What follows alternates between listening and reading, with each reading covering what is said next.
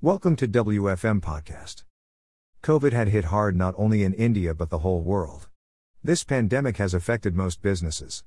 At the top of it, the prices are skyrocketing today.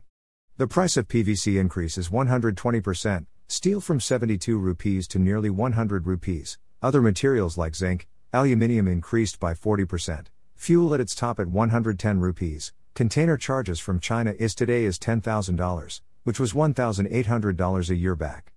So the end user, which is the ultimate buyer, has to shell out nearly 30% more and it is not stopping till now. Well, as far as demand is concerned, it is definitely back, rather increasing. India is a developing country and a growing economy.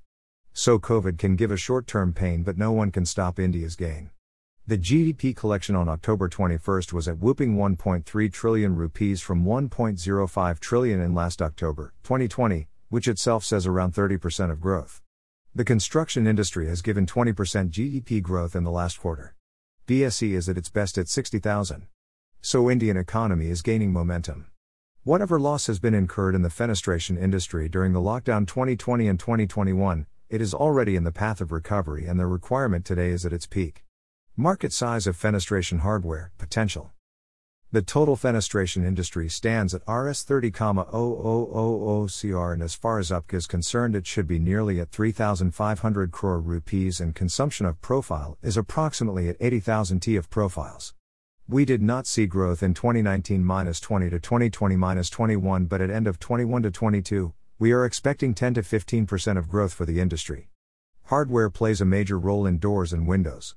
It is not only important for smooth operation but also the aesthetic looks. Hardware gives you proper sealing, ventilation, waterproofing, multi locking, etc. So it is very important to choose the right hardware not only in terms of quality but also according to application. Here are some important criteria to be followed. 1. Selection of hardware.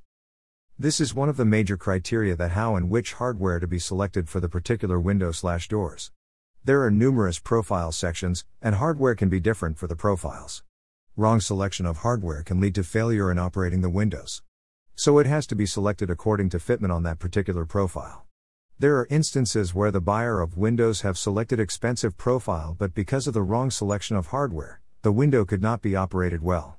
So the whole purpose is defeated. 2. Quality of hardware. It is a very important criterion. Before selecting the hardware, one needs to check the certification from the manufacturers.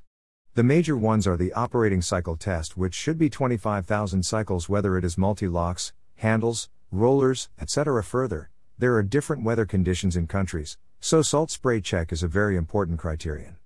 It should pass at least GR3 240 hours, and the best could be GR5 480 hours. It is recommended to use SS 304 in coastal areas and sometimes even SS 316 if the site is just near to the beach. Please refer to the below chart. 3. Application slash fitment of hardware. Once we select appropriate hardware with the best quality, then comes the proper fitment on the window slash doors. Workers have to be skilled and trained for that.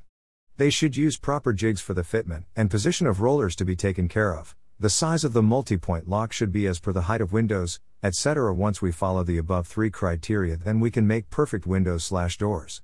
In the end, I would like to say that with COVID cases dipping and vaccination increasing, the future for the hardware industry is very promising. It is the right time to invest, so companies can make a good profit in the next decade. Thank you for joining us, stay tuned for more.